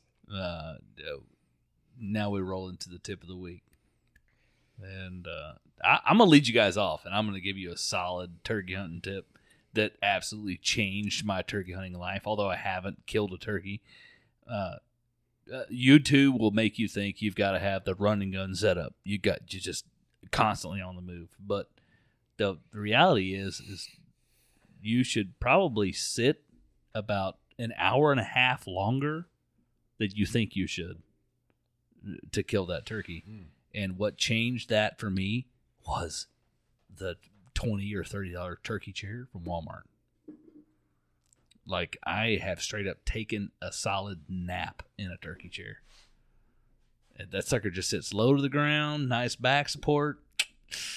Money. You ain't got to spend the the what's it, what's Yeti uh, uh, Summit's turkey chair is like 150 bucks, 100 bucks or so. You don't have to spend that kind of money on a turkey chair. I had, well, I used to have. I need to buy another one. It lasted two years and before it kind of finally fell apart, as a normal folding chair would. But uh, spent 30 bucks on it at Walmart. Yeah. Turkey chair will change the way you turkey hunt. Yeah. Who's next? You know what? I'm gonna kind of make my tip of the week kind of a question to you guys, um, and ask and say, um, for people who want to um, get ahead of the game on like a 10 year plan for a WMA and all that kind of stuff. I guess the question is um, do you just go out to F, uh, FWC and sign up for notification for general events? Does it have to be for a specific WMA? How can people get involved, get notified for 10 year plans for events, for anything related to conservation or plans for WMAs, um, so that they can attend and participate? Because I I don't know. I've participated on a per issue basis based on informa- uh, based on uh, uh, information or invitations that I've received for things. In general, how would someone do that? That's a great question. On a lot of the places that we hunt, especially the WMAs, a lot of them, for instance, the land manager is a water management district, but not for all of them. But just as an easy one, go and like the water management district's Facebook page or pay attention to their website. Um, and that'll give you an awful lot of information. Um, you know, the, another thing that people think like of FWC is this monolith. It's actually run, in my experience, by people that can't wait to chat with you. Or maybe that's not. Maybe they just make you feel that way because they're busy people too. And I'm sure that when the ham and eggers like us call in with questions, it's it's time out of their day. I can't think of a rude interaction I've ever had with anybody at FWC staff. They are the most giving people in a profession that I can think of outside of maybe some physicians. They are happy to explain, happy to answer questions. They don't mock you when you just ask a question that maybe they've even already answered. Like if you read a little further into their email, or that it was actually in a, let's say, a, a brochure. Yeah. Right. You just some of those WMA brochures. If you don't read the whole damn thing, you miss information. But so that, that basically it. It does take a little bit of proactive activity, and then with all the different social media out there, somebody probably is paying attention. What makes it hard though is to pay attention and say, and then take the time to say, I'm going to go put that on my calendar and then go. Because we, we had the conversation we were out there that you had every intention to go on a Tuesday night to go to that meeting, but you had to turn left out of the parking lot to go to that meeting. But you get on the autopilot because you're tired after work, you turn right, and you're 10 minutes or five minutes down the road, and you're like, ah, and you should turn around and go. You said you were going to go, but ah, I'm already five minutes down the road, let's go home. I've done it. I've been that guy. In, in, in realizing that a lot of times when I do that, I fuck, turn around, go to the meeting. And, and sometimes they're overwhelming because the first time you go to a meeting, the first time you go to a meeting, a lot of it's going to be over your head. You have to go to more than one, and you have to kind of do some homework, and you have to ask questions, just to get kind of caught up to speed. Um, but I don't know if that helps. I guess I guess I would ask um, in uh, for in general is FWC should have a place where you can, uh, on their website, uh, go to and um, get notification or sign up for uh, when they're gonna Yes. have their their their meetings. Is what I'm saying, right? You know, it's funny. I do get emails from FWC, and I've been getting them for so many years. I can't remember. I can't remember how in the world I signed up in the first place.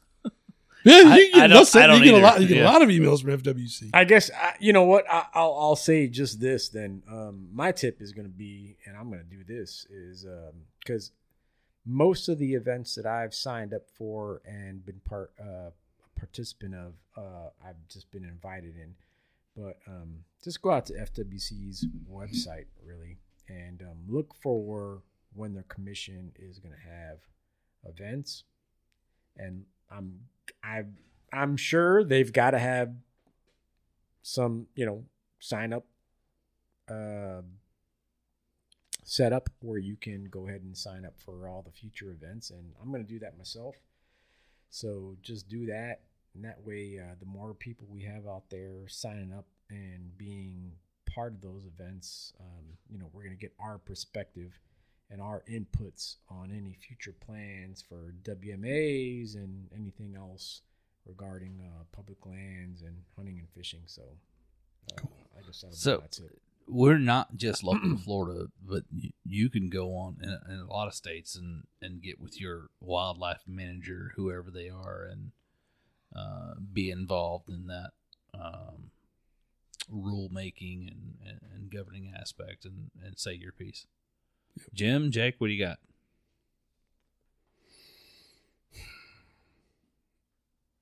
I kind of had a lowball one that I was going to throw out there about a certain individual who's full of crap, but I'll leave that one out there because it's like, yeah, people are going to be scumbags and you just let them do their thing. But um, on the high end, uh, I was actually going to make a comment, comment about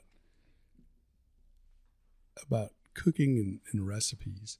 yeah You know, um, you find a recipe, Jim, can I can I interrupt you for a minute, of course. guys? By the way, uh, Jim made a fantastic meal. prior Oh, the yeah. podcast, man. Uh, Jim, I'm gonna lead you into it, but he made this um, fantastic meal.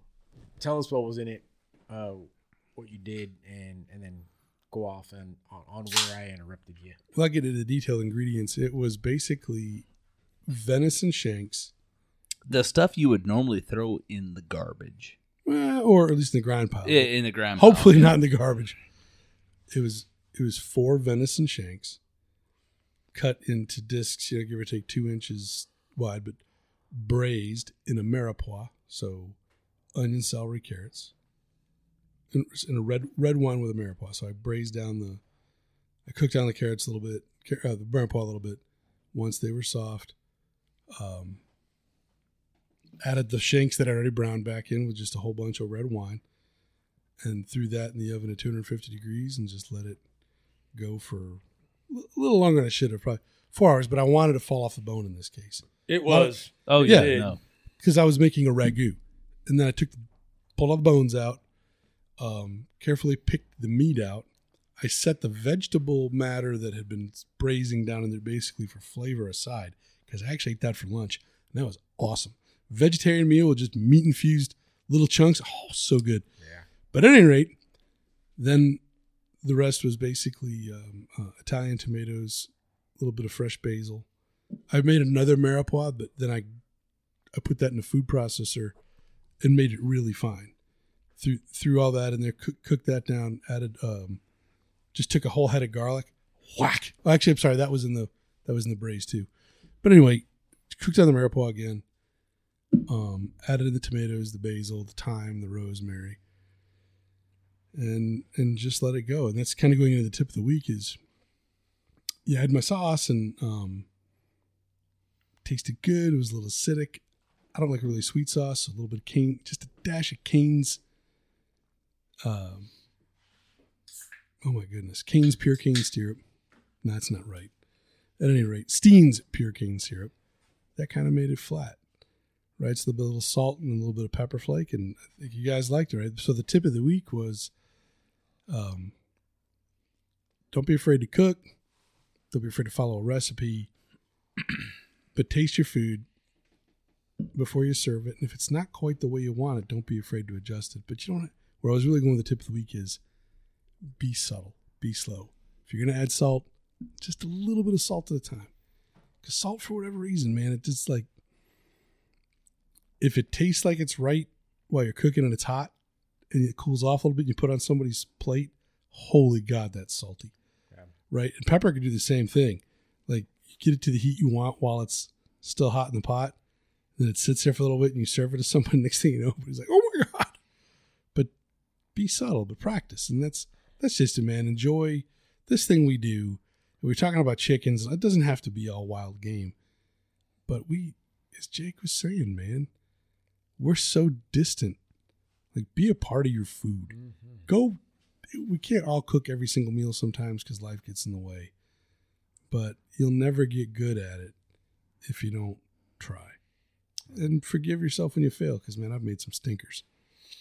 Yeah, and I think you took a tough cut of meat, which maybe people would normally put and just make hamburger, and uh, you made a really good Thank you. meal out of out of that, and uh, the meat came out soft, good flavor. So, just show goes to show you what uh, you can do with that, right? Yeah, man, nose to tail, Yeah, nose to tail. You can eat it I, all. if you're I careful. enjoyed it. I could have made a sandwich out of that, out of the rest of it, but there was none left over. I don't think there's any left over. Not much. No. Jake, Just be free. Live life as a free person. Mm-hmm. That's it. No more, no less. Jake, Jake was the one that brought in that awesome Everglades seasoning. I cooked that red snapper up in. It was, uh, it was killer. So we, we got to bring it back into the podcast. He doesn't say much on the podcast. And uh, for those of you that kind of run around, though, man, you hang out with Jake a little bit, and uh, he's got good thoughts. But you, got to get you out. You know, I don't know what it is, man. You get your in front of a microphone, all of a sudden you're a much better listener than speaker. Oh, I'm a good listener. You're I'm a fantastic. great listener. I'm a great beer hander out. Yeah. That's He is, man. Really cold beer and an epic beard. Epic beard. I guess that's about it. Well, Oh, it's not it. Holy Oh. cow. how do we forget The crawfish like boil? the crawfish boil? The relocated crawfish boil. We Nope. had to move it. Uh, we we had some literally structural integrity issues. Uh, but if you've been to any of our other paid events, be it the crawfish boil the first time or the pig roast, it's at the same spot. Listen, Yep. Nothing's new. it couldn't have been no better for me. You're all about ten minutes from my house doing it over there now. You know what's funny is I, I find that a, a lot of our people are like, oh, you know, it's a lot closer now because the last time, the in, in typical crawfish boil fashion, we've had to move it last minute. Last year we had a, a what we thought was a great spot lined up, and then we had to move it last minute uh, to where we are now. Uh, but it, it turned out great. I mean, it's it's it's it's a good park. It's a Uh, good There's spot. It's a good spot. yeah, hard stand bathrooms, playgrounds for kids. I mean, it's Yep. it's it's a good place. So uh, Oh, we got two Lake access. yeah. Lake access boat ramps. Yeah, no. If you want to run your boat, you can run up down the St. Johns Lake. Run. Uh, it's it's right off of Lake Monroe in the St. Johns uh, River. So we had guys that ran last year from. But Steve ran from somewhere in the Wekiva. Ran up down the Mhm. Wekiva. He but no, he camped there, put it and ran up and down the Wekiva River. It, it, it, it's it's a great spot. If you if you want to come by boat, it, there's plenty of places to park your boat. If you want to come by vehicle, there's plenty of places to park your vehicle um, and the bathrooms are nice. the The playground's there for the kids. It's just it's it's a good location. I'll ask this because um, maybe I haven't read too much into it, but um, for the people who want to come, uh, there's going to be crawfish there. Um, but what else will be there? Should they bring anything? Hey, if you want to bring beer, bring beer. What other sides will be there? Corn, There- taters, yeah, there's Cajun cooked corn, potatoes, maybe sausage, some Brussels sprouts. Yeah, Will the beer that's already there be cold? You bringing the beer? not should I not bring? as I, should I bring as- ice? Is is the listen, question? not as cold as you bring beer, Jake. The Okay. 29. Will the beer be at 29 degrees, or should I bring my own 29 degree? You Bring should- your own 29 degree beer. yeah, Okay. yeah, yeah. Um, you know, and, and the other thing you should bring, so we're supporting Tin Can, and we'll have some cool things. At the very least, we'll have a Yeti bucket stocked with all kinds of goodies. Look, There'll I tell you, we're gonna do we're gonna do two Yeti buckets at a minimum, Yep. and I know we've got some. There's a hat and a hoodie from First Lite. When I say hoodie, it's like uh, Oh, the Chama, Like a- I got that. It's awesome. but it, it's a fishing hoodie. It's super Oh. thin. It's a super thin hoodie. It's more of a SPF than it is, but it's still their camouflage and a hat and slap full of uh, all kinds of hunting gear and whatever else we can throw in there. We'll have two of those buckets to give out, and uh, And all of those proceeds, And one those are all- hundo. And the, and for people who don't know, they're gonna get those what through buying um, a raffle ticket. Yeah, you get raffle And tickets. How much? Yeah. Ah, probably. What have we sold raffle tickets? The the little ones in the past. I want to say three dollars a ticket. We'll Yeah. figure it out. It's, Yeah, something mo- like that. It'll be one of those things where, you know, you, So if you're coming, just bring some cash. yeah, Bring br- some basically bring cash. some cash and like be be prepared to be giving. there'll be quality quantity discount factors applied. Like Oh, absolutely. the more you, the more because we, we're not keeping any of this money, man. It's all one hundred percent of that money on all this stuff that we're donating. Hundred percent of that is going to support Ten Can Charity um, that works with first responders and, and veterans suffering from PTSD. cash money leads with with tin can the day of the crawfish boil. Yeah, and being that we actually send a dude all the way to Louisiana, so that the crawfish we'll be eating on Saturday will have been in the water on Friday, right? And driving all the way back at five dollar a gallon gas, folks. The ticket price, just so we're clear, that is so that we don't lose our butt. I'm still the not ticket sure price we're not going to lose our. you're butt. going to Yeah. eat that. Right, yeah, we are not getting wealthy in the podcast business because you pay twenty three dollars, of which three dollars goes to taxes uh, on the tickets. You know, this is a labor love. We love doing it. Love supporting organizations. Um, but anyway, we'd love to see you at the crab boil, crawfish boil. I apologize. And then we have the we got a bunch of guys going 17 18 guys already rsvp are we at 19 i don't know dang near two dozen people are going to be rolling with us down the swanee river Every everybody in this room's going, aren't they? yeah man Yeah. You going out? Yep. yeah All right. Yeah, it'd be a Um, good time. I went I went last year and um, I wouldn't miss it again. It On the was, uh, Swanee River, the fourth annual Swanee River fishing expedition. yes and although we're billing it as a five day event and that'll be leaving from swanee river state park on wednesday. We will be at lafayette blue springs state park thursday night. So anybody wants to come up you only got to take one day of work off and you'll still get a three day trip down to swanee it's epic.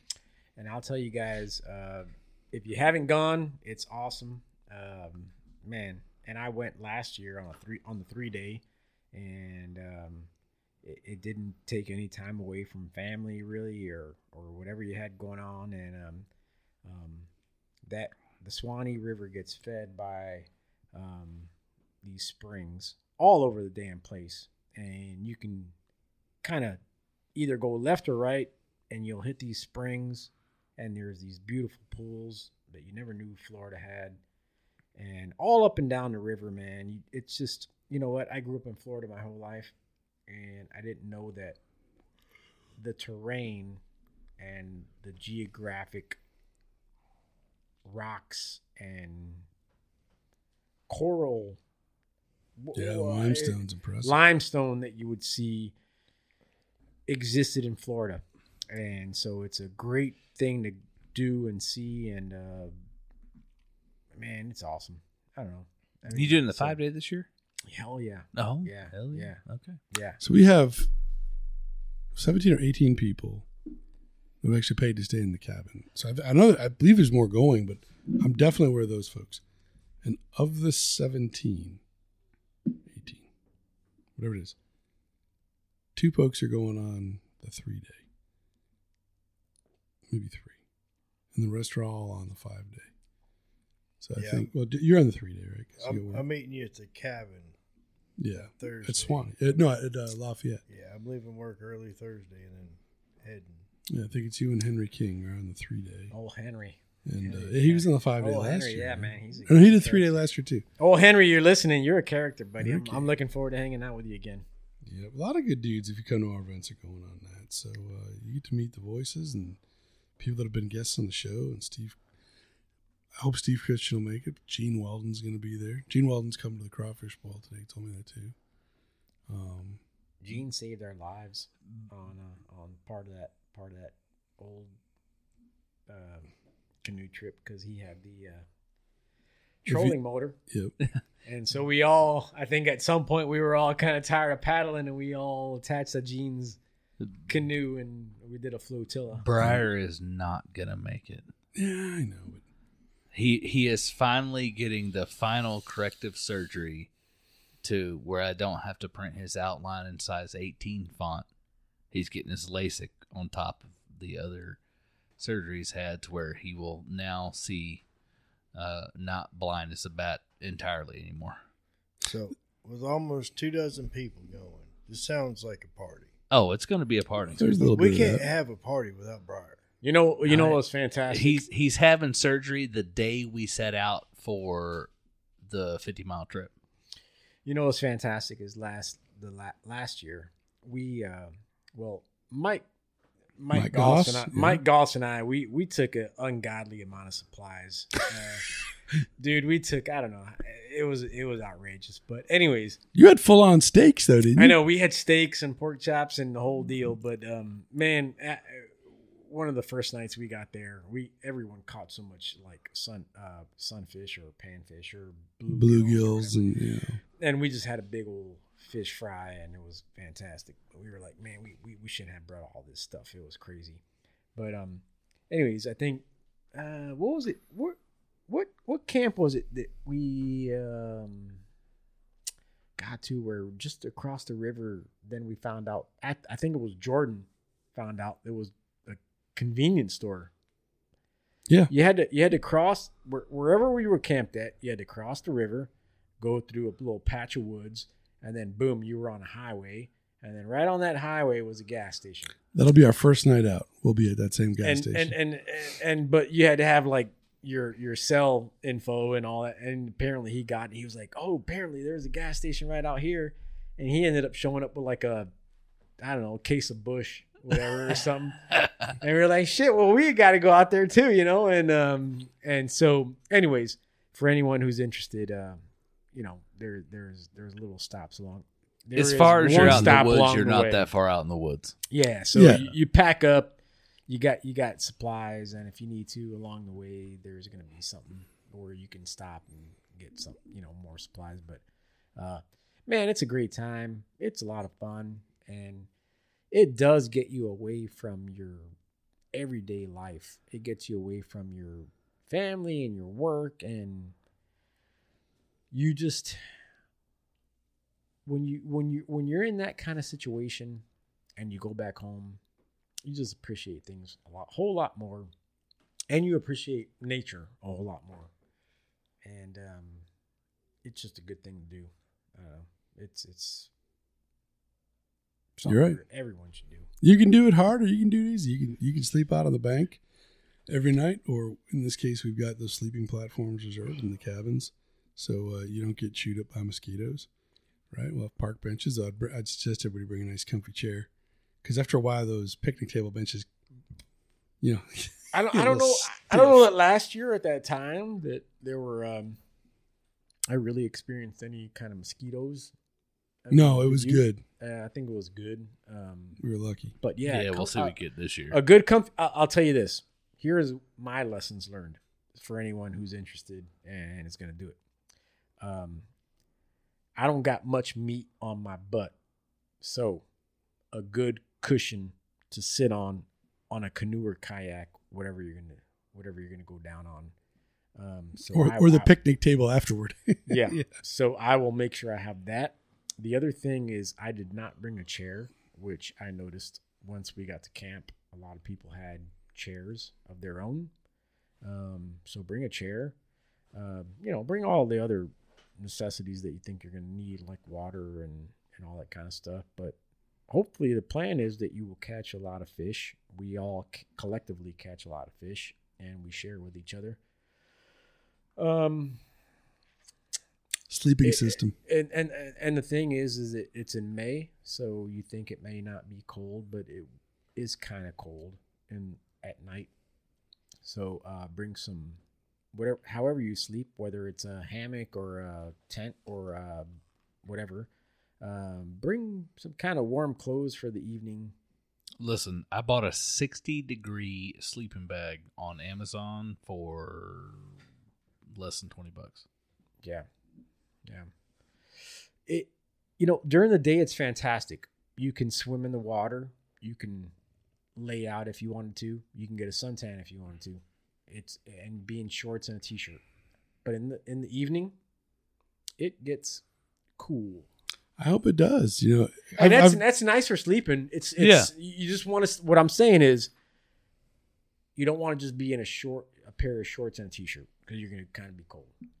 Well, so probably. just, just bring something to get you a little, keep you warm through the early morning, late night hours.